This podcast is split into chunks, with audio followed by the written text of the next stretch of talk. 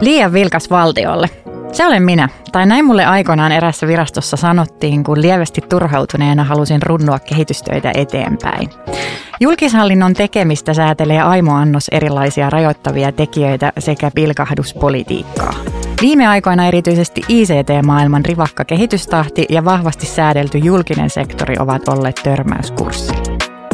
Tässä podcastissa keskustelen yhdessä niin julkkari kuin yksityisen puolen asiantuntijoiden kanssa siitä, miten yhteensovittaa hurjalla vauhdilla etenevä IT-ala hieman ehkä hitaammin kääntyvän julkisen laivan kanssa. Teknisen jargonin sijaan pyrimme lisäämään kuulijoiden tietoisuutta julkkaripuolen asioihin ja tarjoamaan käytännön vinkkejä IT-kehittämiseen. Minä olen Mirka Turunen, yksittäisen viraston virkahenkilö, tietohallintopäällikkö, enkä lainkaan liian vilkas valtiolle.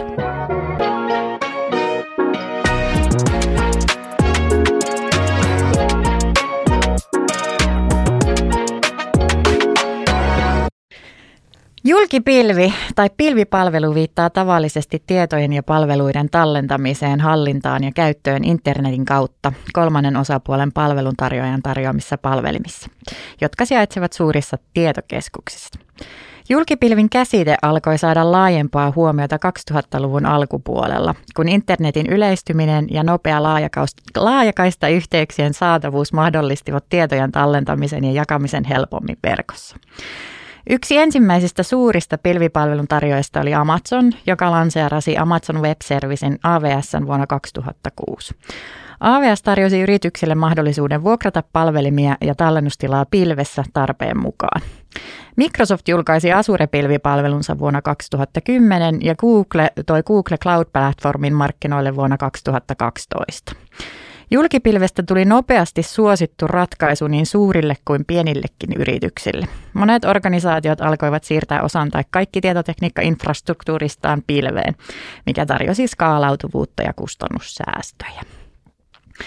Julkipilvipalvelut ovat mahdollistaneet monenlaisten sovellusten ja palveluiden kehittämisen, mukaan lukien verkkokaupat, sähköpostipalvelut, tiedostojen jakamisen, varmuuskopioinnit, big data-analytiikan ja tekoälysovellukset. Tänään Liian vilkas valtiolle pöllähtääkin julkipilveen jaksossaan ja tuossa kuulitte ChatGPT:n määritelmää hieman julkisen pilven historiasta. Tämän jakson valmiin määritelmä on saavutettu, kun kuulija ymmärtää julkipilvestä, mitä se on, kuulee ehkä hieman julkipilveen liittyvistä myyteistä, saa esimerkkiä pilvimatkaan kahdeltakin jo pilvessä olevalta virastolta ja oppii muun muassa, mitä Valtorilla on tarjota julkipilveen tähtääville virastoille. Lisäksi valtiovarainministeriö on julkaissut pilvipalvelulinjaukset ihan tässä muutama viikko sitten, joten kuopsastaan myös vähän niitä tämän päivän jaksossa, mutta pidemmittä puhetta mennään meidän vieraiden esittelyyn. Mä voin ilokseni todeta, että mulla on tänään täällä kaksi aika merkittävääkin julkisen pilvipalvelun vaikuttajaa paikalla ja aloitetaan ensin Mira Holmroos-Kolarista. Tervetuloa. Kiitos, kiitos. Mira on tällä hetkellä strategiaprosessijohtajana Valtion tieto- ja viestintätekniikkakeskuksessa Valtorissa. Ja ennen Valtoria Mira on työskennellyt useammassakin julkisessa virastossa ja ollut muun muassa DVV:llä kiihdyttämässä pilvimatkaa, jos näin voi sanoa. Vapaa-aikana Mira on cheer-fanaatikko. Eli hän tyttäriensä kanssa on ansioikas cheer-harrastaja ja myös valmentaja alemmalla tasolla. Ja kuuleman mukaan kärrynpyöräki sujuu. Onko näin? Joo, kyllä näin on. No ei se nyt ihan varmaan tyylikkäämmästä päästä, mutta onnistuu. Kuitenkin onnistuu. Millä tasolla sun tytär kilpailee? Kilpailee ihan tämmöisessä edustusjoukkueessa. Hän on 12-vuotias, joten varmaan tämä cheer-ura on nyt alkuvaiheessa, mutta hän on nyt sitten tällaisessa edustusjoukkueessa ja ihan tosissaan todella monta kertaa viikossa sitten heittää niitä kärrynpyöriä ja vähän muutakin. Mahtavaa. Ja äiti saa tästä nyt varmaan sitten myös tästä harrastuksesta iloa ja intoa näihin pilvipalvelujenkin ajamiseen julkisella sektorilla. Nimenomaan kärrynpyörällä pilveen tai jotain sellaista. Tulee tarpeeseen. Hyvä. Toinen meidän vieraamme on Jarkko Levasma. Tervetuloa, Jarkko. Kiitoksia. Ja Jarkko toimii valtiovarainministeriössä julkisen hallinnon ICT-johtajana eli julki-ICT-osaston päällikkönä. Hänellä on pitkä tausta valtionhallinnon digitalisaation parissa. Jarkko on ollut muun muassa verohallinnon tietohallinnoissa 12 vuotta ja 8 vuotta myös toimittajapuolella. Ja yrittäjyystaustaakin sulta IT:stä löytyy. Nykyään vapaa-aika taitaa jäädä vähän vähäisemmäksi, mutta se kuluu kuulemma suoratoistopalveluiden, kansallispuistoretkien ja matkustelujen merkeissä. Onko sulla jotain kuumaa tärppiä suoratoistomaailmasta tällä hetkellä, mitä erityisesti seuraat? No tämmöisenä ikuisena nörttinä, niin kyllä nämä varmaan erilaiset Star Trek ja Star Wars-sarjat on ne, mitkä katsotaan aina sitä mukaan, kun ne julkaistaan, mutta monta muutakin mielenkiintoista on sitten ja nehän katsotaan aina putkeen kaikki jaksot sitten yöunista huolimatta. Että. Kunnon pingetystä siis. Joo. Näin se pitää ollakin. Hyvä. Mä ajattelin, että hypätään heti suoraan näihin myyttipuolen asioihin. Mulle itselleni julkishallinnon pilvi tuli tutuksi tuossa 2018 vuoden jälkeen, kun olin toimittajapuolella. Olin toimittamassa ehkä valtionhallinnon tämmöistä, voisi sanoa ensimmäistä koko julkiselle sektorille käyttöön otettavaa pilvipohjaista palvelua hankinnasta maksuun järjestelmää ja muistikuvat sieltä alkuvaiheesta tätä projektia oli sellaiset, että siinä sai kyllä palkeet, jotka oli tavallaan tämän projektin omistajana, tilaajana, niin aikamoisen ryöpytyksen ja jonkun verran hommia tehdä nimenomaan tietoturvan ja tietosuojan parissa, että saatiin tätä projektia eteenpäin. Ja meistä kaikki on varmaan kuullut tosi paljon kaiken näköisiä syitä siihen, että miksi sitä pilveenmenoa ei voi tehdä tai sitä ei kannata edistää, niin olen kerännyt tähän nyt sellaisia muutamia, jotka vieläkin vuonna 2023 omissa keskusteluissa toistuu ja välillä ehkä minua liian vilkkaana valtiolle vähän turhauttaakin ja yritetään niitä nyt sitten tässä kuulostella ja mä oon saanut tähän jaksoon nyt myös vieraaksi tuolta Microsoftilta teknologiajohtajan, joka on kertonut etukäteen muutamiin tällaisiin yleisimpiin haasteisiin ongelmiin vastauksia, myytteihin vastauksia, mutta ennen kuin mennään niihin myytteihin, niin hän myös toi esiin tällaisen kulman, mitä mä en ollut itse ajatellut, että tämä terminologia, julkipilvi saattaa myös aiheuttaa hieman haasteita tai siitä saattaa jo syntyä tämmöistä mielikuvaa. Monille ihmisille, joka on väärä, niin kuunnellaan alkuun se. Joo, sana julkinen pilvipalvelu, niin se ymmärretään usein väärin. Se julkinen sana siinä, joka on käännetty tietysti termistä public cloud, niin kuulostaa siltä, niin kuin se olisi avoin ja kaikille saatavilla ja niin edelleen. Kysymyshän on kuitenkin sieltä pilvipalvelutoimittajalta otetaan kapasiteettia, joka yhdistetään niin kuin asiakkaan omaan infrastruktuuriin ihan samalla lailla kuin se tulisi joltain paikalliselta palvelutoimittajalta. Se on siellä täysin ja vain ja ainoastaan sen asiakkaan katseltavissa ja hän päättää, miten sitä käytetään ja mitä tietoa siellä on ja miten se on suojattu ja niin edelleen.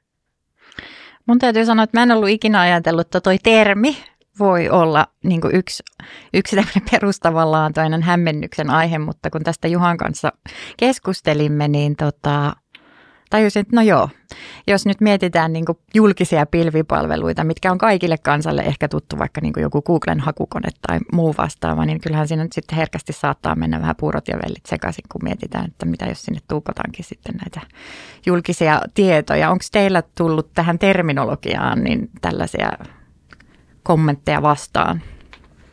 Joo, jos tässä nyt rupeaa tätä pilvitermiä avaamaan, niin tämä julkinen on tietenkin semmoinen, joka varmasti pistää mietityttämään, mutta kyllä se itse pilvisanakin on hyvin, hyvin moniselitteinen, että toisille se pilvi on niin kuin Facebook tai X tai Twitter ja toisille sitten se on tämmöinen niin kuin maksullinen vaikka niin kuin Microsoftin tai AWS:n, niin kuin, josta ostetaan sitten tätä tätä palvelinkapasiteettia, mutta sitten täytyy muistaa myöskin, että se on paljon muuta kuin pelkkä niin kuin suorituskapasiteetti. Siellä on niitä niin kuin rakennuspalikoita siihen, että miten me tehdään tätä digitalisaatiota tehokkaammin, nopeammin ja turvallisemmin.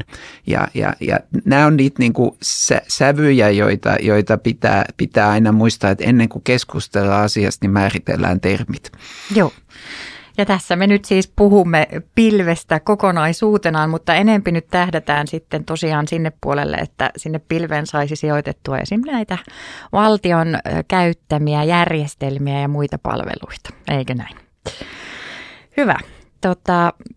Kun sanoit tuossa, että terminologia julkipilvestä on haaste, ja niin kuin Microsoftiltakin todettiin, niin yksi yleisin myytti, mitä vieläkin valitettavasti itse kuulen, on tämä, että kaikilla on avoin pääsy siellä julkipilvessä olevaan dataan, tai että NSA pääsee vakoilemaan kaiken valtion datan tai jonkun muun valtion edustajat pääsee sinne käsiksi. Tämä on nyt ainakin semmoinen, mitä mä tiedän, Mira, säkin oot varmasti kuullut monta kertaa.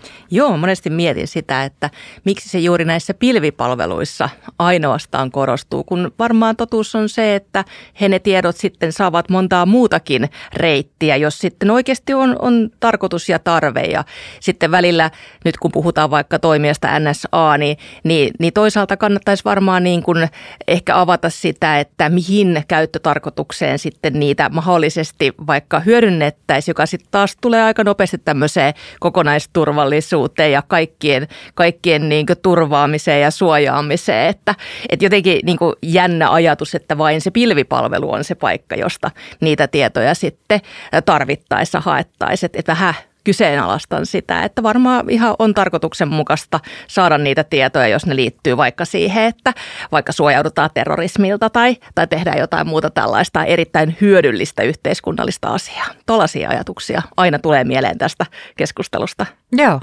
samantyyppisiä ajatuksia täällä itselläni ja välillä tekisi mieli, ja olen kyllä muistuttanutkin, että eihän ne datat siellä pilvessä lillu sellaisenaan, että ei niitä voi kukaan sieltä käydä, tai siis toivottavasti ainakaan ihan helposti imuroimassa. Eli kyllähän suojauskeinoja löytyy erittäin iso määrä myös sitten ihan niin kuin teknisestikin. Mutta tämä oli tietysti asia, jota myös Karppisen Juhalta kysyin Microsoftilta. Oli pakko tietenkin, koska tämä on yleinen myytti, niin kuunnellaan vielä sitten, mitä Juhalla oli tähän sanottavaa. Eli puhutaan me sitten Microsoftin pilvipalveluista tai varmaan muidenkin palvelutoimittajien pilvipalveluista, niin niihin pilvipalveluihin ja siihen alustaan ja dataan ei ole millään ulkopuolisella organisaatiolla mitään pääsyä. Oli sitten kyse minkä tahansa maan viranomaisista. Microsoftilla ja muilla toimittajilla on hyvin tarkat prosessit ja käytänteet erilaisiin viranomaisten tietopyyntöihin. Ja toisaalta sitten on olemassa valtioiden välisiä sopimuksia, muun muassa niin sanottu Budapestin sopimus, jossa Suomikin on mukana. Ja näissä sopimuksissa on määritelty, että miten ja millaisissa rikollisuuteen liittyvissä tilanteissa maat voivat luovuttaa tietoja toisillensa. Ja Microsoft on myöskin kirjallisesti sanonut, että emme ole koskaan luovuttaneet, emmekä tule koskaan luovuttamaan EU-alueen julkishallinnon asiakkaan henkilötietoja minkään toisen maan viranomaisille. No niin, sieltä se nyt sitten tuli tämä myytti murrettua. Kun te olette aikanaan teidän virastoissa tätä pilveä ollut edistämässä, niin kuinka keskeisessä keskustelussa esim. Tämä myytti tai tämä asia on teillä ollut? No kyllähän se loppujen lopuksi, kun puhutaan niin kuin pilven hyödyntämisestä julkisessa hallinnossa, niin se keskustelu aina lopulta päätyy siihen, mutta kun on se Yhdysvaltain lainsäädäntö, joka antaa tietyissä tilanteissa mahdollisuuden hallinnolle pyytää ja vaatia, että toimitetaan näitä tietoja, niin sehän nousee aina siihen niin kuin keskusteluun semmoisena, niin kuin, että jos muut asiat on ratkaistu, niin tämä on sitten se, niin kuin se viime kädessä se ongelma.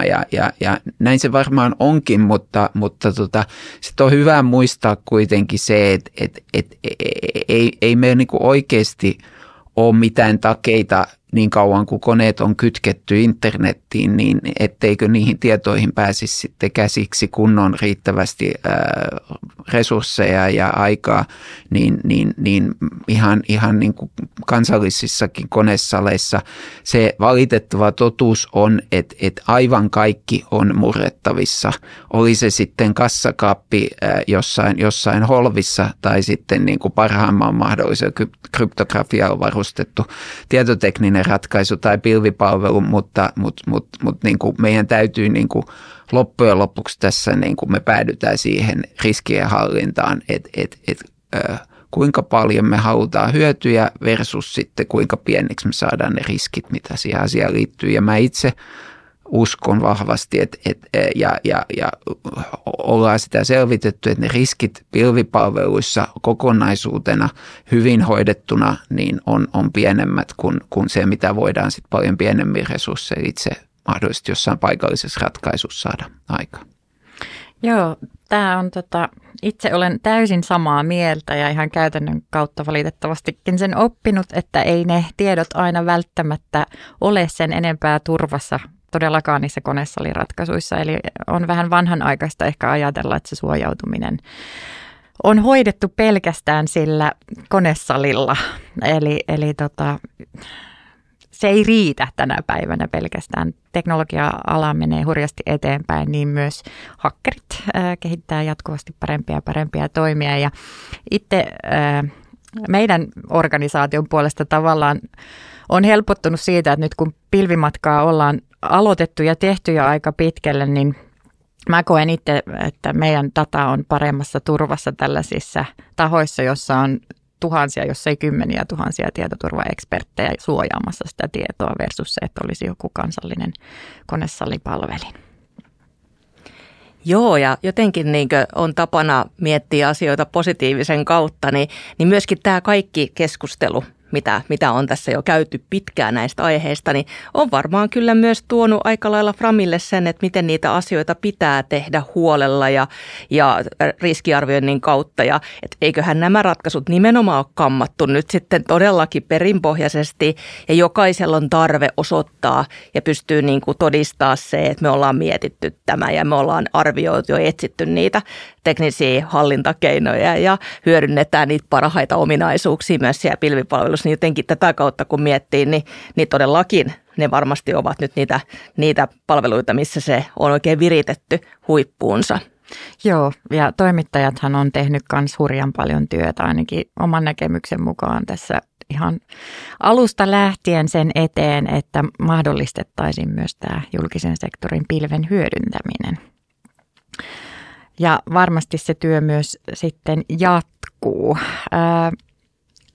Puhutaan myös sitten GDPR:stä ja kansalaisten huolesta, eli tuossa törmättiin itse asiassa Valtorin yhdessä pilvitilaisuudessa tällaiseen kommenttiin, että kansalaisilla on myös jonkun verran itsellään huoli tästä digitaalisesta turvallisuudesta. Ja nyt toki uutisissa on ollut paljon esim. Vastaamokeissistä ja muuta, missä on erittäin arkaluontoisia asioita rikolliset päässeet levittämään eteenpäin. Ja tämä on myös asia, josta mä sitten kysyin Microsoftilta, että tuleeko olla huolissaan siitä, jos olet kansalainen ja julkinen sektori käsittelee kenties tietoasi sitten pilvessä. Kuunnellaan vastausta siihen. Mä kuulen tämän väittämän tosi usein. EU ja EDPP on hyvin tarkkaan määritellyt, että mitä toisaalta asiakkaiden tulee tehdä ennen julkisen pilvipalvelun käyttöönottoa, kuten nyt vaikka sitten vaikutusten arvio henkilötietojen käsittelystä ja riskiarvoja niistä pilvipalveluiden käytöstä. Mutta toisaalta myöskin meille palvelutoimittajille he ovat tehneet erilaisia sopimuksia, joita meidän pitää allekirjoittaa, eli puhutaan mallisopimuslausekkeista, jotka viimeksi uusiutuvat kesäkuussa 2021, ja toisaalta sitten me tarjotaan asiakkaille erilaisia lisää tietoturva, tiedon suojaustoimenpiteitä, joilla voidaan sitten niin kuin sitä henkilötietoa vielä paremmin suojata siellä pilvipalvelussa. Ja jos ihan tarkkoja ollaan vielä, niin nythän sitten heinäkuussa 2023 EU ja Yhdysvallat pääsivät sopimukseen uudesta tietosuojakehyksestä, joka korvasi EU-tuomioistuimen kesällä 2020 Schrems II tuomiossa mitätöimän Privacy Shield-järjestelyn, josta tämä koko keskustelu aikanaan lähti liikkeelle. No niin, siinä kuultiin vähän näistä toimenpiteistä, mitä nämä toimittajat, tai yksi toimittaja, toki muutkin kuin pelkästään Microsoft, on tehnyt tämän tietosuojan ja tietoturvan eteen. Ja nämä on itse asiassa aika tärkeitä myös nämä sopimusasiat, mitkä ei välttämättä aina tule mieleen, kun mietitään näitä teknisiä ratkaisuja, mutta nämä on kohtia, mihin ilmeisesti tuo tietosuojavaltuutettukin Suomessa sitten perehtyy, jos näitä asioita ruvetaan penkomaan. Joo, kyllähän tämä niin kuin, kaiken kaikkiaan aika monipuolinen tilanne ja se, niin kuin se pohjimmiltaan lähtee tietysti siitä, että meillä on aika moderni kuitenkin loppujen lopuksi toi Euroopan tietosuoja, yleinen tietosuoja-asetus ja moderni siinä mielessä, että se on niin kuin lähtökohtaisesti hyvin riskipohjainen, mutta sitten kun otetaan niin kuin kuvaan kuitenkin sitten niin aika semmoinen niin kuin perinteinen virkamies, joka ajattelee sitä riskiä niin, että mitään riskiä ei saa ottaa, koska pohjimmiltaan virkamies on aina niin kuin itse vastuussa tekemistään päätöksistä ja sitä kautta sitten ei ole tämmöistä niin kuin kollektiivista vastuuta, mitä on niin kuin eräällä tavalla tulee osakkeenomistajien kautta tuolta yksityiseltä puolelta, niin tämä niin kuin riskinottokyky senkin takia niin on vähän heikko ja erityisesti kun pitää tehdä päätöksiä itse uusista asioista, niin se riskinottokyky on heikko, mutta se fakta on vaan se, että niin kuin jotta jos haluaa saada hyötyjä, niin on pakko ottaa riskejä ja mikä ratkaisu on riskitön ja silloin pitää olla mekanismi ja kyky arvioida, että mikä on oikeasti pieni riski ja mikä on iso riski ja tietenkin kaikki riskit, jos ne on niin kuin kohtuullisesti mitikoitavissa eli hanskattavissa ja hallittavissa, niin se kannattaa tietysti tehdä, mutta semmoiseen niin kuin nollariskiin ei päästä koskaan ja se nollariskin tavoittelu on ehkä tässä niin kuin se hidastavin tekijä, mikä meitä haittaa. Sinänsä on todella hyvä, että tämä lainsäädäntö pakottaa tekemään asioita erittäin huolellisesti ja se on mun mielestä hieno asia, mutta rajansa pitää olla niin kuin kaikella tässäkin. Niin, ja sitten ehkä se, että tämä lainsäädäntöhän pitäisi huolehtia myös kuntoon tai tehdä sitä due diligencea, vaikka ne tiedot olisi siellä konesalissa. Että eihän ne koske sitä pelkkää pilviteknologiaa. Musta tuntuu, että tässä on vaan jostain syystä niinku juuri ehkä ton takia, mitä mainitsitkin, sen riskin ja vastuunkannon vuoksi niin tullut sellainen niinku ihmeellinen poteroituminen joillakin, että on helpompaa pysyä siinä vanhassa, tutussa, turvalliseksi, mielletyssä ratkaisussa, kun sitten lähtee käyttämään aikaa ja työtä ja vaivaa sen eteen, että perehtyy, että mitä tämä pilvi mahdollisesti tarkoittaa tietosuojan, tietoturvan osalta. Ja niin, näitä tuntuu, että näitä esteitä löytyy aina enemmän kuin sitten niitä mahdollisuuksia. En voi sanoa aina, nyt kärjistän. Me ollaan nyt vielä myyttivaiheessa. Täällä tulee positiivistakin vielä myöhemmässä vaiheessa, mutta että itsekin on kuullut näitä, että ihan kiva kun teette, mutta toihan on kaikki laitonta. Että jos tällä lailla ajatellaan, niin aika vaikeasti ehkä kehittää mitään uutta. Toisaalta ollaan alalla, joka kehittyy ihan hurjaa vauhtia ja valtiolla on riski tai julkisella sektorilla ylipäätäänkin jäädä tästä sitten jälkeen. Yksi asia, mistä olen myös kuullut, on Tukholman kaupunki. Tämä on näitä uudempia juttuja. Musta tuntuu, niin kuin sanoinkin, että kaivetaan ne kaikki mahdolliset linjaukset ja päätökset välillä, mitä saadaan ja mistä löydetään ja käytetään niitä oman organisaation perusteena sille, että miksi me emme voisi nyt lähteä pilveen. Mutta tämä Tukholma-keissi oli semmoinen aika tuore ja sitten se kosketti nimenomaan Teamsin käyttöönottoa. Eli he kielsivät sen, että ei saa ottaa Teamsia, koska se on pilvipalvelu, niin siellä käyttöön. Ja sitten ainakin mun tuttava piirissä, mitä julkisella sektorilla on, niin se rupesi leviämään kulovalkean tavoin, että heräjästä, jos Ruotsi nyt ei voi käyttää pilveä, niin mitä tästä tulee. Ja tämä oli myös yksi asia, josta minun oli pakko kysyä sitten Microsoftilta, koska no, haluan osaltani tähänkin puuttua niin sanotusti, mutta kuunnellaan ensin, mitä Juhalla on sanottavaa ja sitten sen jälkeen pääsette sitäkin kommentoimaan. No, Tukholman kaupunki teki aikanaan oman riskiarvionsa ja päätyi tällaiseen lopputulemaan. Siihen mä en niin kuin lähde henkilökohtaisesti ottamaan kantaa enkä arvioimaan sitä. Toisaalta viime kesänä tullut Euroopan komission päätös siitä, että henkilötietoja voidaan nyt siirtää vapaasti ja turvallisesti Euroopan talousalueelta Yhdysvaltoihin ilman muita ehtoja, niin tämän luulisi myöskin muuttavan Tukholman näkökulmaa pilvipalveluiden käytöstä. Teilläkin olette varmaan kuullut näitä perusteluita siihen, että miksi Suomessa ei voisi virasto X käyttää julkipilveä, koska virasto Y tuolla, täällä tai siellä niin on tehnyt linjauksen toimia toisin. Niin, tässä varmaan palataan taas siihen, että niitä asioita pitää kuitenkin tehdä huolellisesti, oli kyse sitten pilvipalvelusta, Teamsista tai mistä tahansa, niin ehkä kuitenkin niin päin, että kyllä ne kuitenkin toisaalta niissä toiminnoissa, mistä me itse kukin vastataan, niin on myös eroavaisuuksia, on tärkeää, että se katsotaan kuitenkin sen oman toiminnan kannalta. Ja mä oon jotenkin ymmärtänyt, että se tärkein asia on se, että tehdään niitä vaikutusten arviointia, mietitään se asia ja dokumentoidaan se päätöksenteko, jotta ymmärretään, mitä asioita on selvitetty, minkälaisia riskejä on noussut esiin ja sitä kautta tehdään sitten systemaattisesti myös niitä päätöksiä, että tämä on niin kuin se asia enemmänkin.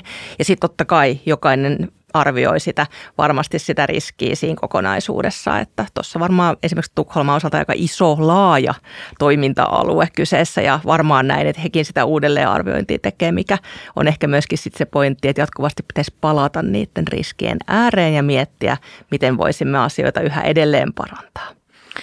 Joo, näinhän se on. Ja kun tämä maailmakin kehittyy koko aika, eli jatkuvasti tulee uusia teknisiä ratkaisuja, tulee sitten sopimuspuolen ratkaisuja, tulee uusia jopa ihan näitä konesaleja esim. Eri alueille.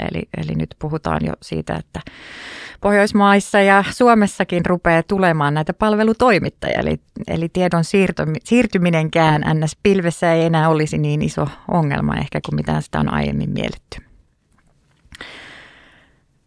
Mä ajattelin, että voitaisiin nyt sitten tässä vaiheessa siirtyä näistä myyteistä niin menemään enemmän näihin positiivisiin kokemuksiin. Eli meillä on täällä myös Valtiokonttorista ääniraitoja Petri Ellménin toimesta. Hän kertoo omalta osaltaan noista pilven siirtymisen kokemuksista ja samoin sitten meillä Fimeassa ollaan nyt pari vuotta tehty tätä pilvimatkaa ja ollaan jo aika hyvässä vauhissa tässä vaiheessa. Ja toi tietojen analysointi oli meillä yksi kohta, mistä me siis aloitettiin. Mekin olimme vahvasti ehkä pilvikriittinen toimija ennen kuin sitä ruvettiin nyt sitten perkaamaan pari vuotta sitten. Ja me aloitettiin se siitä, että ruvettiin katsoa niitä tietoja, että ihan oikeastikko meillä on sen tasoisia tietoaineistoja, mitä ei voisi pilveen laittaa ja ei voisi siellä turvallisesti säilyttää. Meidän kohdalla tätä siirtymää vielä vaihutti myös se, että meillä oli niin kuin monella muillakin varmasti julkisella sektorilla niin aika paljon tätä legacy-järjestelmää ja sitten oli myös vanhentumassa olevia tai vanhentuneita konesaleja, joita piti joka tapauksessa päivittää. Niin tämä oli niin kuin luontainen hetki sille, että me ruvettiin tarkastelemaan sitä, että onko nämä konesalit meidän omaan tarpeeseen tällä hetkellä se paras mahdollinen ratkaisu ja päädyttiin siihen, että ei ole ja tehtiin niin sanottu cloud first -periaate. Mutta miten teidän aikaisemmissa virastoissa, niin mistä on oikeastaan, ootteko ollut silloin siellä hommissa, kun nämä pilveen on päätetty lähteä tai kohti pilveä, niin mistä se on niin kuin lähtenyt? No, mä olin silloin kun pilveä ruvettiin käyttöön ottamaan, niin olin tosissaan verohallinnossa ja kyllähän se niin kuin oikeasti lähti ihan siitä, että mihin se homma perustuu pitkälti, että kun ei pysty tekemään muuten kuin pilvessä. Et me lähdettiin silloin aikanaan nimenomaan niin kuin analytiikan ratkaisuista liikkeelle pilven käyttöönotossa. Totta kai nyt näin niin kuin Teamsit ja tämmöiset oli nyt tietty luonnollisia tähän niin kuin, siihen, että oli virasto, joka oli hajaantunut ympäri Suomea erilaisiin toimipisteisiin, niin pakkohan sitä kommunikaatioa jotenkin käydä välineiden avulla. Mutta tämä analytiikka oli yksi hyvä semmoinen ja edelleenkin on semmoinen esimerkki siitä, että tarvitaan niin kuin valtava määrä niin kuin tallennustilaa siihen kaikkeen niin kuin big dataan tai tämmöiseen. Ei se nyt ehkä nyt ihan vielä ollut big dataa kuitenkaan, vaikka paljon sitä olikin. Ja sitten toisaalta niin tarvitaan hetkellisesti, että sitä kapasiteettia todella paljon ja sitten taas niin kuin voi olla, että menee niin kuin tunteja ellei päiviä, jolle ei sitä kapasiteettia tarvita juuri yhtään, niin semmoisen niin kuin järjestäminen perinteiseen konesaliin, jossa täytyy niin kuin mitottaa kaikki sen maksimikäytön ja maksimitallennusmäärän mukaan, niin se ei ole niin kuin mitään järkeä ja silloin tullaan näihin jaettuihin keskuksiin ja ne on käytännössä pilvipalveluita sitten. Hyvä. Mites Mira?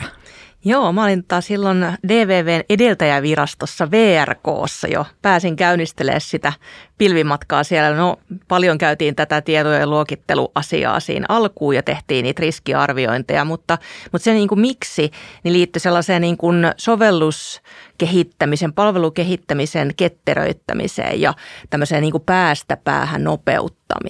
Eli tämmöistä niin kuin DevOps-toimintamallia siinä ajettiin samalla sisään ja toki ymmärrettiin, että no, on se varmaan mahdollista, siellä on premipuolellakin, mutta kyllä me lähdettiin todistaa sitä, että se on paljon nopeampaa, kun voidaan automatisoida sitä vaikka infran luomista ja tehdä sitten, käynnistellä uusia ympäristöjä ja myöskin sitten sammuttaa niitä tarpeen mukaan. Ja kyllä me päästiin ihan älyttömän paljon nopeampaan toimintaan, mutta me myöskin sitten saatiin paljon tällaista niin kuin ylikapasiteettia vapautettua ja siitä meille tuli sitten myös ihan euromääräisiä kustannussäästöjä. Se liittyy sitten taas siihen, että joissakin palveluissa on vaan hetkittäistä kuormitusta, jolloin sillä oli meille tosi paljon merkitystä, että me voidaan sitä vähän niin kuin sen käyrän mukaan sit optimoida sitä kapasiteettia. Et tällaisia näkökulmia, mutta ehkä tämmöinen kokonaisketterä tekeminen ja vastaaminen siihen, että niitä uusia palveluita pitää todella nopeasti pystyä kehittämään ja viemään nopeassa syklissä sitten asiakkaille tarjolle, niin siitä se lähti liikkeelle. Toi kuulostaa tutulta. Meillä myös silloin samoihin aikoihin, kun itse mietittiin tätä meidän pilvimatkaa tai sen aloittamista, niin meillä oli markkinavuoropuhelut yhdestä meidän järjestelmän kilpailutuksesta myös käynnissä.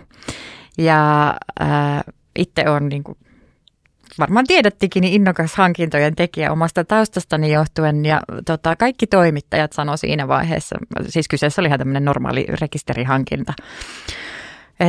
Mutta sieltä tuli toimittajilta tosi vahvasti se, että ei missään nimessä kannata niin kuin mitään muuta kuin sitä pilveä tai me emme ainakaan osallistu. Jos tulee joku konesaliratkaisu, niin ei yksinkertaisesti olisi tullut koodaajia eikä oltu saatu kilpailua aikaiseksi. Tämähän on ollut yksi asia, mitä on pitkään keskustellut tuolla hankintapuolella, että julkisiin hankintoihin ei tule niin paljon tarjouksia. Ja mä väitän, että se on yksi syy on tämä konesalipuoli, eli se kyllä rokottaa varmasti, koska faktisesti toimittajilla ei vaan ole niin paljon enää edes osaajia, jotka siellä tekee tai haluaa tehdä. Eli koodaajia ja devaajia kiinnostaa paljon enemmän myös käyttää näitä modernia ratkaisuja. Se on myös nopeampaa ja ripeämpää kaikille. Ja toinen on varmasti sitten tuo ketteryys, eli aidosti oikeasti ketterä, jos halutaan tehdä ja halutaan tehdä sitä julkisella sektorilla, niin kyllähän se on hirvittävän paljon hankalampaa sitten siellä vanhassa maailmassa. Mutta kuunnellaan vielä, mitä Valtiokonttorilla tuumattiin siinä vaiheessa, kun he lähtivät tähän pilvimatkallensa.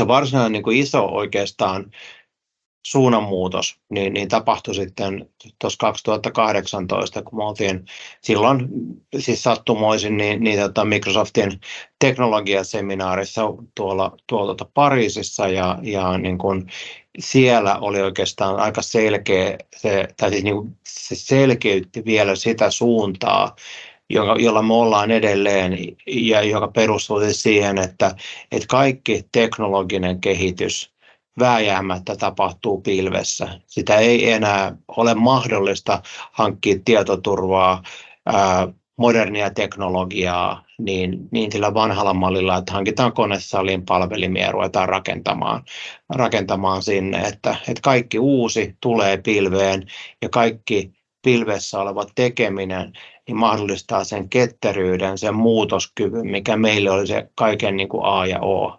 Ja tästä se niin kuin lähti, ja toi oli se selkeä starttipiste siihen, että minkä takia niin me lähdettiin sitten voimakkaasti pilveen niin 2018 jälkeen. Me päästiin tosi hyvin liikkeelle, saatiin ensimmäisiä palveluita jo pilveen 2019. Tähän oli sopivasti semmoinen teknologinen murros, siis vanhenevat konesalipalvelimet oli ne, jotka niin kuin ajoi meitä, ne niin kuin kiihdytti meidän sitä alkuvauhtia, ja sitten meillä oli tämmöinen tavallaan onnekas, niin kuin tuhoisa, mutta onnekas sattuma, eli COVID, joka tuli 2020, niin se tarkoitti meille semmoista työtä, mitä me ei ollut taas millään pystytty vastaamaan niihin niin kuin korvausvaatimuspyyntöihin, mitä valtiohallinto halusi, että Valtiokonttori tekee, niin jos me ei oltaisi oltu niin hyvin pilvimatkalla jo silloin. Eli se mahdollisti sen ketteryyden, me pystyttiin nopeasti tekemään sellaisia palveluita, joilla pystyttiin vastaamaan siihen COVIDin tuomaan haasteeseen. Tämä oli niin kuin iso juttu niin kuin meille, ja se myöskin oli se, mikä pönkitti sitä meidän niin kuin vakaumusta, että meidän kannattaa mennä pilveen. Eli 2020-2021 niin me koko ajan niin kuin vietiin palveluita pilveen, ja se vahvisti myös uskoa, siis meillä talon sisäisesti siihen, se ei ole mikään itsestäänselvyys, että meidän visio on oikea. Että me tietysti oltiin vahvasti tietohallinnossa sitä mieltä, ja talon johto taas tuki meitä, niin tämä oli se niin kuin tie, millä me mentiin eteenpäin. Ja nyt voisi sanoa, että tämän vuoden kuluvan vuoden lopussa 2023 niin me ei olla ihan visiotilassa, mutta me ollaan pitkälti yli puolen välin. Meillä on monenlaisia toimijoita tällä hetkellä. Musta tuntuu, että on näitä, niin mitä tekin edustatte tavallaan, taustanne on tämmöisistä, voisi sanoa early adopter-organisaatioista, eli lähditte jo hyvissä ajoin valmistautumaan siihen pilvisiirtoon. Sitten on meitä, jotka on vielä siinä matkalla, ja sitten on niitä, jotka ei ole vielä aloittanut. Mistäköhän tämä polarisaatio vielä nyt sitten johtuu, että nämä tietosuoja- ja tietoturva-asiat on aika pitkälti kaluttu jo läpi, ja nyt on sitten myös nämä uudet pilvilinjaukset julkaistu tässä. Tämä on jo toinen setti, eikö niin? Ekat julkaistiin 2019, ja nyt on 2023 niitä sitten päivitelty. Niin. Onko teillä nyt siis muita asioita mielessä kuin ehkä nämä, mitä tässä ollaan jo vähän taklattu, eli tietosuoja ja tietoturva? No luonnollisesti sitten tietenkin, niin kuin mä sanoin ihan suoraan, että en suosittele viemään kaikkea tietoa pilveen. Ja tässä on jo monta kertaa mainittu, tämä tietojen luokittelu on todella tärkeää ymmärtää, mitä tietoa sulla on ja mitä riskejä siihen liittyy. Ja esimerkiksi meidän valtiolla niin on neliportainen turvaluokittelu salassa pidettävällä aineistolla ja niin kuin nämä uudistettu linjauskin sanoo, niin se alin, se turvaluokka 4 on se, mitä niin kuin voidaan oikeilla ratkaisuilla viedä pilvipalveluihin, mutta sitten meillä on niin kuin 3., 2. ja 1, joista niin kuin täytyy sitten niin kuin hyvinkin tarkkaan miettiä, millaisia ratkaisuja niissä voidaan käyttää, mutta onneksi niiden pitäisi kuitenkin olla niin kuin pieni joukko tietoa, mutta meillä on semmoisia erityisesti turvapuolen viranomaisia, joilla tosi iso osa siitä tiedosta on tätä, ja silloin täytyy miettiä hyvin tarkkaan sit, mitä muuta voidaan tehdä, mutta ne on kustannuksiltaan sitten tietenkin ja hyvin paljon kalliimpia ja ratkaisut rajoitetumpia, eli ei niihin kannata niinku pyrkiä, vaan kannattaa pyrkiä, että mistä sen kustannustehokkaimman, turvallisimman ratkaisun saa ja mennä sitten sen mukaan eteenpäin ja jättää ne niille aidosti, sanotaanko valtion salaisuuksille sitten niin kuin ne kalliimmat ja hankalimmat ratkaisut sitten.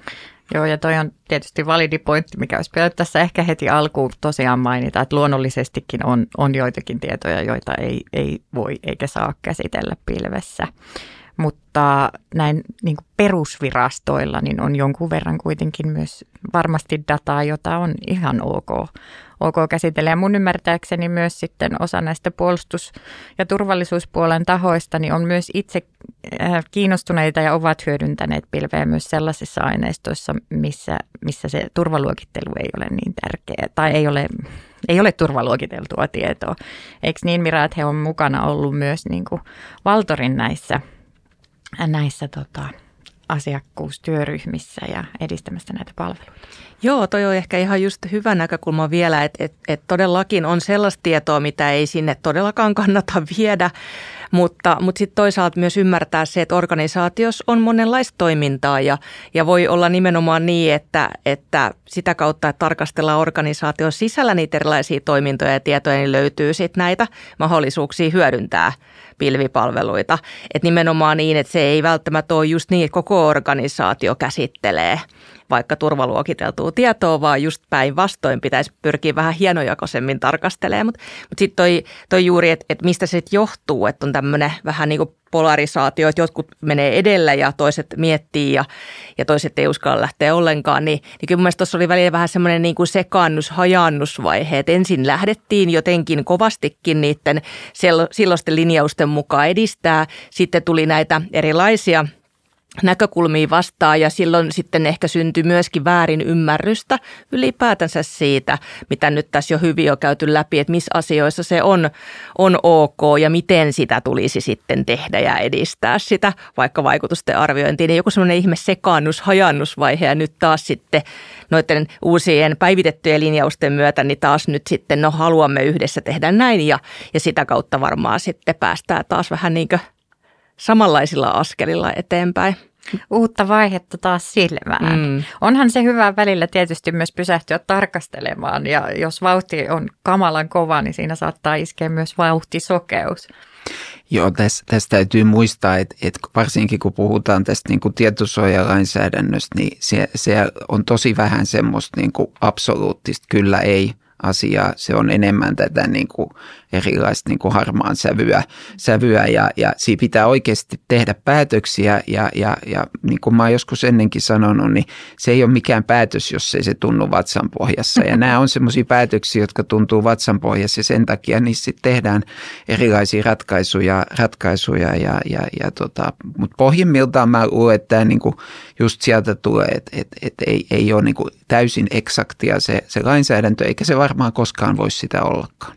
Käytännön myöntähän sekin valitettavasti sitten niin kuin ehkä muodostuu, eli tiedämme enemmän, mitä enemmän valitettavasti tulee näitä tämmöisiä ikäviä keissejä esiin, ja siitähän sitten mahdollisesti muodostuu sitten ne varsinaiset toimintamallit ja tavat, mutta aika pitkällä onneksi ollaan kyllä jo pilven osalta sillä, että näitä esim. Tietosuoja- ja tietoturva-asioita on ratkottu. Kaikkien ei tarvitse ehkä niitä yksin sitten enää ratkoa. Mira, voisit kertoa vähän, mitä Valtori on nyt viime aikoina tehnyt? Eli teillähän on nyt tarjontaa täällä pilvipuolella aika paljonkin valtionvirastoille.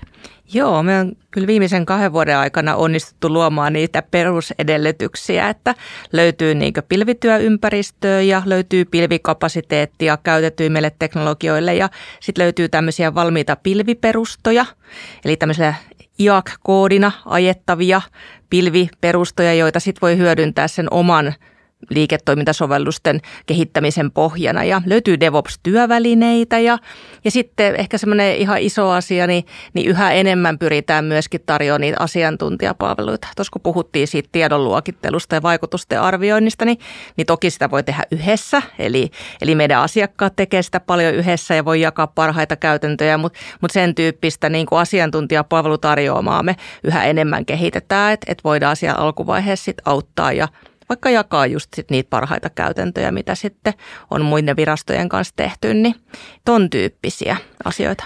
Joo, me ollaan oltu meidän organisaatiossa mukana näissä työryhmissä ja täytyy sanoa, että sieltä on kyllä saatu ihanasti tietoa ja tavallaan myös sitä tukea ja tsemppiä siihen omaan tekemiseen, koska siellä on mukana myös näitä, jotka ovat nämä temppuradat jo suorittaneet aika päiviä sitten, niin se on ollut kyllä tosi hyvä foorumi ja ylipäätään suosittelen olemaan yhteyksissä sellaisiin tahoihin, jotka on tämän matkan jo aloittanut tai on mahdollisesti jo pidemmällä siellä. Eli meihin aina voi olla yhteyksissä, jos kiinnostaa kysellä meiltä tärppejä. Resurssit on toki yksi asia, mikä myös niin kuin vaikuttaa niin kuin aina. Ja jonkun verran on kuullut nyt myös sitä, että toivottaisi ikään kuin, että tulisi enempi ylhäältä ohjattuna selkeästi, että nyt sitten menette ja teette ja näin. Mutta julkisella sektorillahan se ei ihan taida olla mahdollista ihan kaikessa. Eli se riskinotto ja päätöksenteko, mikä tuntuu siellä vatsassa, niin on kuitenkin loppuviimein sen jokaisen viraston oma tehtävä, eikö näin ole? No joo, en ole tietenkään niin kuin millään tavalla niin kuin oikeustieteen asiantuntija, mutta virkamiehenä on tietenkin pakko se fakta ymmärtää, että julkista hallintoa ohjataan lainsäädännön kautta semmoisissa asioissa, mitkä niin kuin yksityispuolella olisi ohjeita ja viime kädessä sitten jokainen virasto ja siellä oleva vastuinen virkamies on sen lain soveltamisesta sitten vastuussa niistä ratkaisuista. Ja se vaan on tämä niin kuin perus sisäänrakennettu kuvio, eikä sen kanssa on vaan elettävä. Ei ole muuta vaihtoehtoa. Kukaan ei voi tulla teille sanomaan eikä ottamaan sitä vastuuta tavallaan teiltä pois. Eli se työ on tehtävä ja se vastuu täytyy pystyä itse ottamaan. Meillä, kun ollaan aika pieni virasto ja vielä pienempi ehkä IT- ja tietosuojahenkilöstökin, niin ollaan myös sitten otettu apua ihan talon ulkopuolelta. Eli meillä on kilpailutettu kumppani, jonka kanssa esim. Näitä jäännösriskiarvioita ja DPOita voidaan sitten yhdessä toteuttaa. Eli se on myös sitten vaihtoehto. Jos ei verkostosta saa tukea, tai Valtorillahan on myös valmisteilla tällaisia yleisempään käyttöön tarkoitettuja, mitä sitten itse voi täydentää DPOita myös. Niin keinoja löytyy ja korostan toistamiseen jo sitä, että se työ täytyisi kyllä sitten olla tehty myös niiden konesalien varalta. Mennään sitten niihin uusiin linjauksiin, eli vaikka tätä käskyä ei voi antaa sieltä, ei edes VM:stä tai mistään muualtakaan käsin tehdä ja näin, mutta nämä linjaukset on nyt taas päivitetty. Mitkä olisi teidän mielestä sellaiset keskeisimmät nostot nyt näistä voimaan tulleista julkisista pilvilinjauksista? Ehkä kysytään ensin Miralta, muakin kiinnostaa, mikä Miran mielestä on keskeistä. No, mun mielestä kaikista tärkein asia on se, mitä mä aina otan eri asiayhteyksissä esille, niin se yhteistyö. Niin mä jotenkin näen, että linjaukset on nyt se niin kuin yhteinen näkemys, että no okei, nyt siinä on ollut tosi moni mukana ja on tehty lausuntoa ja näin. Ja tämä on nyt se niin kuin meidän yhteinen tämmöinen tahdonilmaus. Näin me halutaan tämä asia nähdä, niin se on ehkä se ihan kaikista tärkein asia omasta mielestä, että se on tehty yhdessä. Ja sitten toisaalta siellä mun mielestä aika hyvin tulee esille se tiedonluokittelu. Et kun sekin on joskus niin mystistä, niin sitten kuitenkin selkeästi kerrotaan vähän niin kuin erityyppisten tietojen näkökulmasta, miten niitä nyt sitten tulee siellä pilvipalvelussa käsitellä. Niin musta se tavallaan se tiedon luokittelukin tulee nyt silleen aika selkeällä ja yksinkertaisella ainakin niissä päälinjausteksteissä esille, niin tykkään siitä. Sitten siellä on myös sellaisia asioita, jotka on vähän itsestäänselviä, mutta ne on aina hyvä myös kertoa. Ja tämä ehkä tämmöinen niin kuin EU-alue näkökulma, jota me varmaan siihen linjaukseen palataan vielä monta kertaa, että miten me se sitten tehdään. Mutta mä sanoisin, että se yhteinen näkemys ja nyt sitten se, että se tiedonluokittelukin näkyy siellä ihan niissä linjausteksteissä, niin ne on jotenkin parhautta. Joo, mun täytyy myös sanoa, että tämä yhteistyö on resepti, joka toimii niin monessa jutussa nykyään, että me voidaan niin kuin sanoa, että digitalisaatiossa noin ylipäätään on siirrytty tämmöisestä itse tekemisestä yhteistyöhön, että sä et vaan niin kuin itseksesi saa enää mitään merkittävää aikaiseksi, että sun pitää aina liittoutua, tehdä yhteistyötä muiden kanssa, oli se sitten, tai niin vaikeaa kuin se yhteistyö valitettavasti onkin, niin sitä pitää vaan yrittää tehdä, koska sillä saadaan ne hienot asiat aikaan muutenkin. Mä itse ehkä nostasin niistä linjauksista sitten sen toisen näkökulman, että sen sijaan, että siellä vähän niin kuin rohkaistaan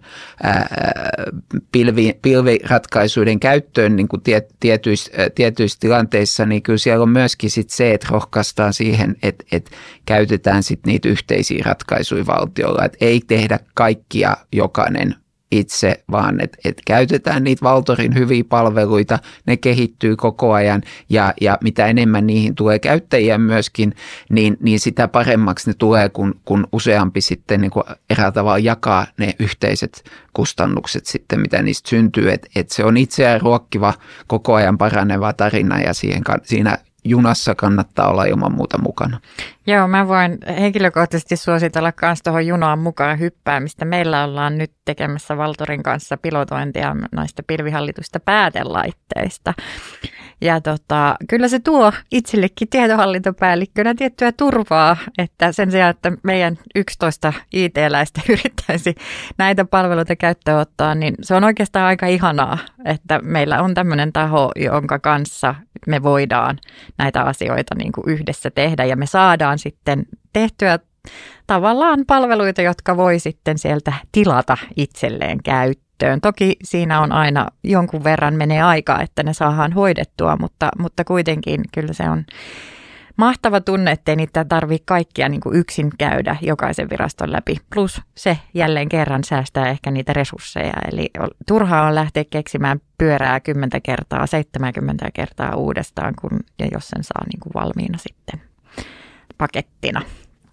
Tämä osaaminen on yksi semmoinen keskeinen asia, joka mun mielestä ei nouse ehkä näissä keskusteluissa, mutta mulla henkilökohtaisesti on herännyt se ajatus aina, kun näitä asioita keskustellaan, että se kyllä pitkälti lilluu siellä taustalla vähintään. Eli yksi syy siihen, miksi ei ehkä tartuta näihin asioihin, voi olla se tiedon puute, osaamisen puute tai sitten se, että katsotaan, että jos nyt lähdetään täysin uuteen teknologiaan ja sitä ottamaan haltuun, niin kuinka käy sille omalle osaamiselle.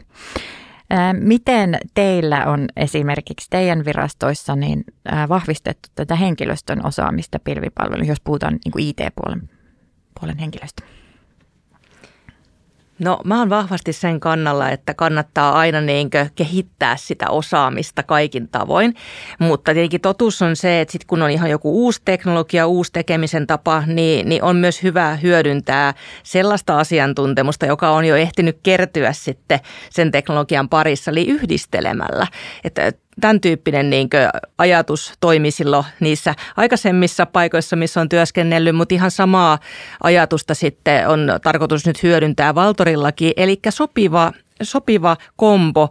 Meillä on siellä sellaisia, jotka on tehnyt jo asiaa ja sitten siellä on oppimassa ihmisiä, jotka sitten koko ajan sen tekemisen myötä niin myös sitten saa sitä uutta osaamista. Sitten voidaan totta kai käydä kursseja ja tehdä erilaisia temppuja siitä näkökulmasta, mutta ehkä tämmöinen niin käytännössä oppiminen ja esimerkillä oppiminen ja sen oman työn kautta tekeminen niin on mun mielestä hyvä kantava ajatus, mutta siellä pitää olla sitä ekspertiisiä mukana, että muuten se ei tunnu edes kivalta.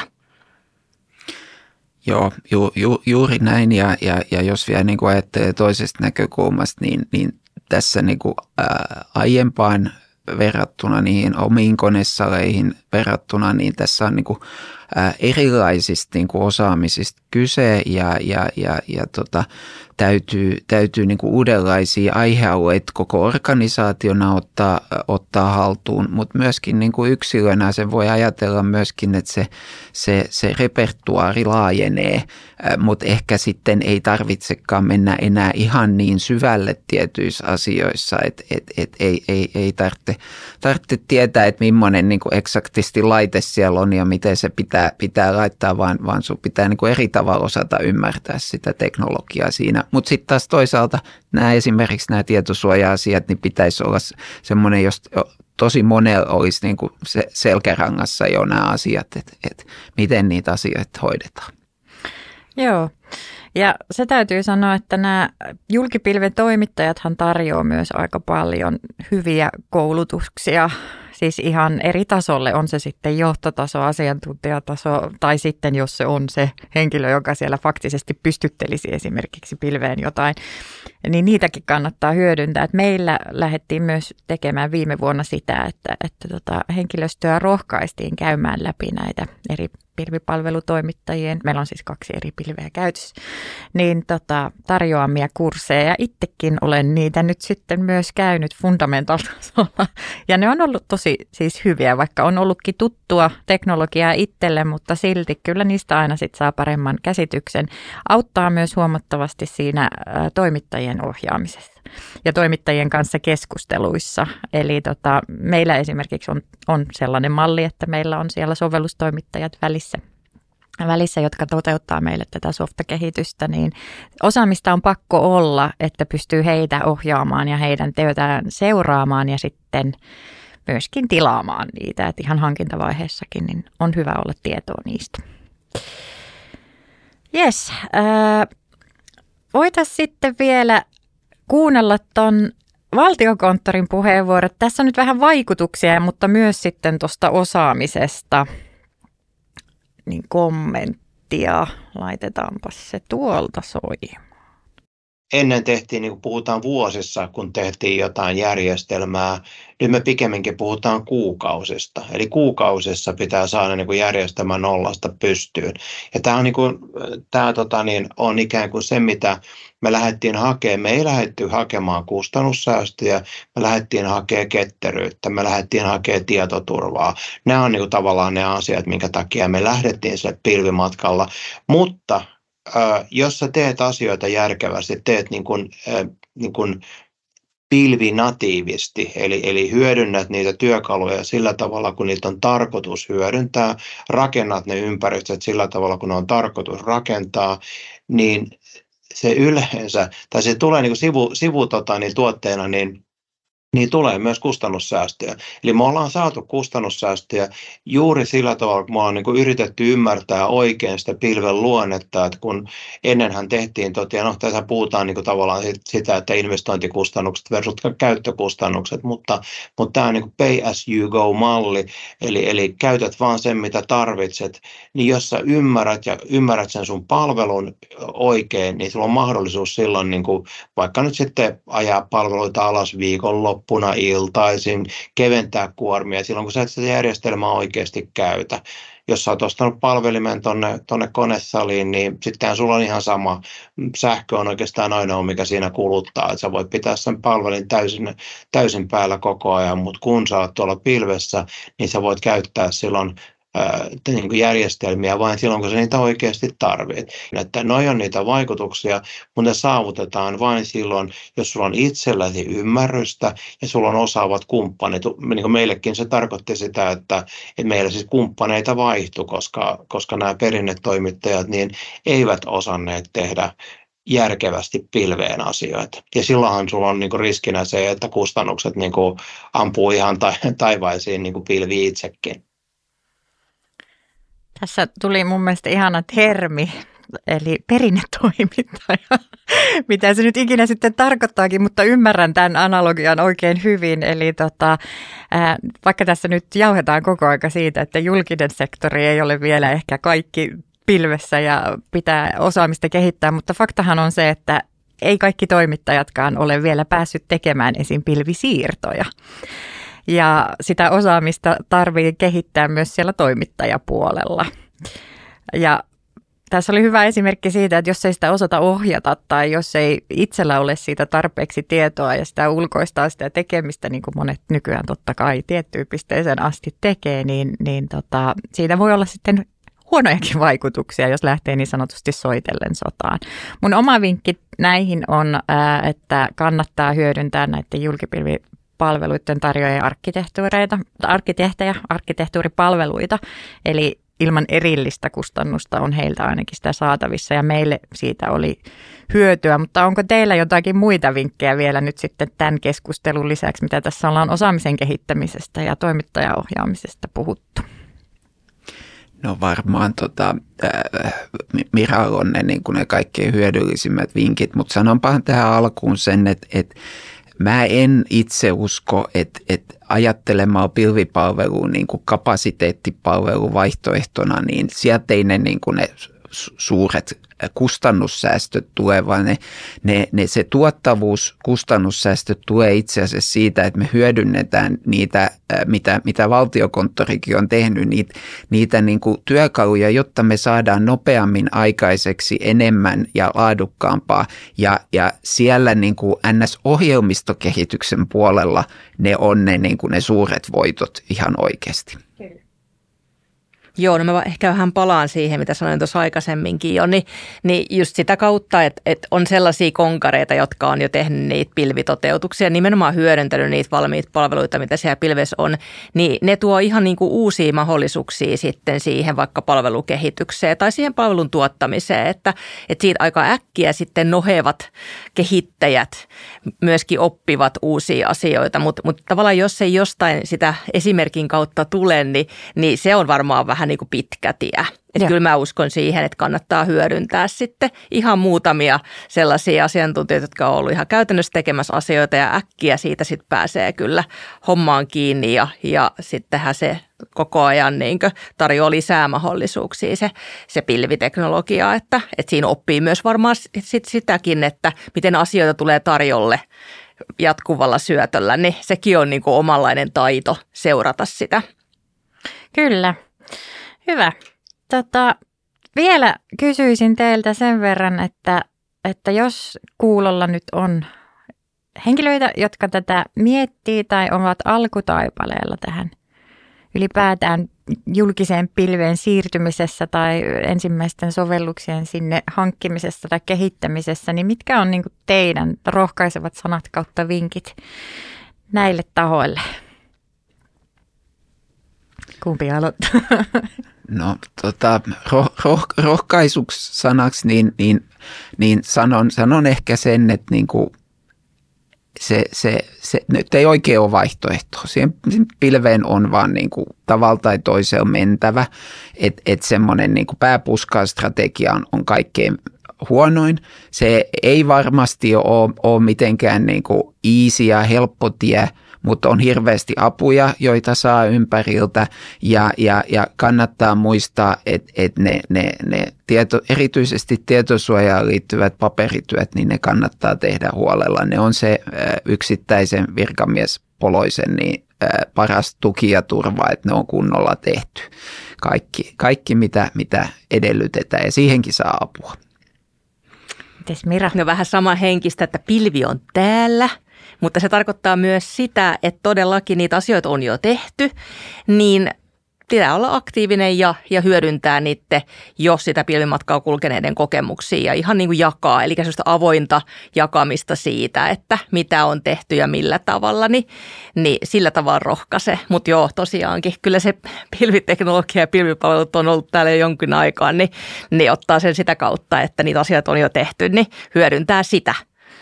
Joo, toi on mun omakin ehkä vinkki, että ensinnäkin lohdutuksen sana, että se on tehtävissä. Että voi tuntua, että siinä on paljon tekemistä, mutta se on kuitenkin ihan niin kuin tehtävissä olevia asioita, eikä ne sitten loppujen lopuksi ole niin älyttömän kompleksisia juttuja, että nämä riskiarvioinnit ja muutkin vie aikaa toki ja se vaatii niin sanotusti raakaa työtä, mutta ne on kaikki kuitenkin tehtävissä. Ja sitten taas toisaalta, jos ei edes niin kuin ajattele tai harkitse pilven käyttöönottoa, niin jää kyllä ulkopuolelle todella monista teknisistä ratkaisusta. Esimerkiksi tekoäly tuntuu, että on nyt jatkuvasti joka puolella nostaa päätään, mutta senkin täysmääräinen hyödyntäminen niin on kyllä konesaliratkaisuissa niin aika hankalaa. Eli siellä on todella paljon hyödynnettävissä olevia asioita jo nyt ja tulossa vielä, joihin ei pääse oikein käsiksi ilman sitä, että lähtee valmistelemaan sitä pilven käyttöä ja ottaa sitä reippaasti käyttöön. Joo, eikä sitä pilvimatkaa tarvitse aloittaa sillä, että tekee jonkun jättimäisen transformaation, missä rysäytetään kaikki ne keskeisimmät järjestelmät, vaan niin kuin sitä voi lähteä vähän pienemmin liikkeelle ja sitä kautta ymmärtää, että mitäs kaikkia näkökulmia tässä olikin, niin sillähän tavalla sitä kannattaa tehdä. Et lähtee liikkeelle, mutta sitä ei tarvitse tehdä mitenkään niin kuin massiivisesti niin kerralla kaikkiin palveluihin, vaan valitsee sieltä sitten sen sopiva ja siinä kannattaa vinkkinä hyödyntää sitä tiedon luokittelua ja tehdä sitä riskiarviointia, että minkä kohteen sieltä ensimmäisenä ottaa. Kyllä, toi on tosi tärkeää. Eli voi tulla äkkiä aika raskaat ajat ja myös paljon rahaa vievät, jos kaiken yrittää rysäyttää kerralla. Myös oppii paljon siinä matkalla, kun aloittaa ensin jostakin ja siitä saa sitten kerättyä oppia niihin seuraaviin. Ja kaikki ei välttämättä siirry. Esim. Meillä niin on joitakin legacy-järjestelmiä, joita me ei tietenkään lähdetä edes siirtämään, koska siinä ei ole vaan niin mitään järkeä, että sitten ne korvautuu uusilla suoraan pilveen rakennettavilla ratkaisulla aikanaan. Mä olisin vielä kysynyt kummallekin ehkä yhden tämmöisen visaisin kysymyksen. Tiedä, haluatteko vastata, mutta Valtori tarjoaa konesalipalveluita. Tuleeko joskus aika, kun niitä ehkä ei tarjota? Eikö, tämä oli hyvä kysymys. Mä meinasin jo mennä tuohon vähän oma-aloitteisesti, mutta mä jotenkin näen myöskin, että isossa kuvassa niin ei ole tämmöinen pilvisiirtymä, vaan on tämmöinen pilvijatkumo. Mä oon keksinyt uuden termin. No niin. Ne niin kuin sulautuu ne asiat toisiinsa. Eli meillä on niitä julkipilvipalveluita, mutta yhtä lailla meidän niin kuin konesaliympäristöt muuntuu samankaltaisiksi. Ja varmaan aika piankin ne toimii ihan samoilla periaatteilla ja sillä ei hienosti myös yhteen. Niin mä näen sen niin kuin näin päin, että tämä on tämmöinen pilvijatkumo, että sitä on eri tavoilla toteutettuna ja kaikki sitten toimii vähän samoilla periaatteilla, jolloin se ei olekaan enää niin kuin tavallaan kahtiajakoinen tai vastakkainasettelu. Niin, että se ei olisikaan enää mikään juttu, että se olisi vaan ihan niin kuin normiarkea. Joo. Sitten Jarkolle, mä tiedän, että sä et ole budjettiosastolta etkä näin, mutta tuleeko joskus aika, jolloin ehkä rahalla ruvetaan mahdollisesti ohjaamaan sitä, että jos ei ole tavallaan perusteita siihen, että tehdään konesaliin, niin miten teidän niin kuin rahoitusmekanismit toimii tässä pilvimatkan edistämisestä? No itse asiassa saattaa ehkä hieman yllättää tämä vastaus, mutta tämmöinen rahoitusmekanismi on jo olemassa. Eli kun budjetit kiristyy, niin se pakottaa löytämään niitä fiksumpia, kustannustehokkaampia ratkaisuja. Ja yksi erittäin potentiaalinen asia on pilvipalveluiden käyttöönotto ja tämä on ehkä niitä parhaimpia ohjaavia tekijöitä. Paljon paremmin ohjaa pienempi budjetti kuin iso budjetti. Näinhän se on. Hyvä. Mä rupean katsoa tässä meidän jakson Definition of Done ja se alkaa olla aika hyvin tässä nyt taputeltu. Tuleeko teille vielä jotain mieleen, mitä ehdottomasti haluatte sanoa tässä ennen kuin ruvetaan laittamaan mikrofonia kiinni? No mä ehkä muistuttaisin kanssa, että me ollaan VM:ssä niin pilvilinjausten lisäksi niin myös niin kuin mietitty tätä niin kuin sopimusasiaa näiden pilvitoimittajien kanssa ja ollaan yhdessä ton Digi-Finlandin kanssa, niin tässä on jonkin aikaa työstetty sitä, että saataisiin myöskin niitä pilvipalvelutoimittajien sopimuksia niin kuin julkishallinnolle ystävällisemmäksi ja erityisesti tässä tietosuojakysymyksissä vastaamaan niin kuin niitä hienoja teknisiä ratkaisuja, mitä toimittajapuolella on ja se ei ole vielä ihan valmista, mutta mä oon toiveikas sen suhteen, että siinäkin saadaan näitä niin kuin huolia ja esteitä sitten purettua, mitä koetaan sitten siinä pilvisiirtymässä olevan.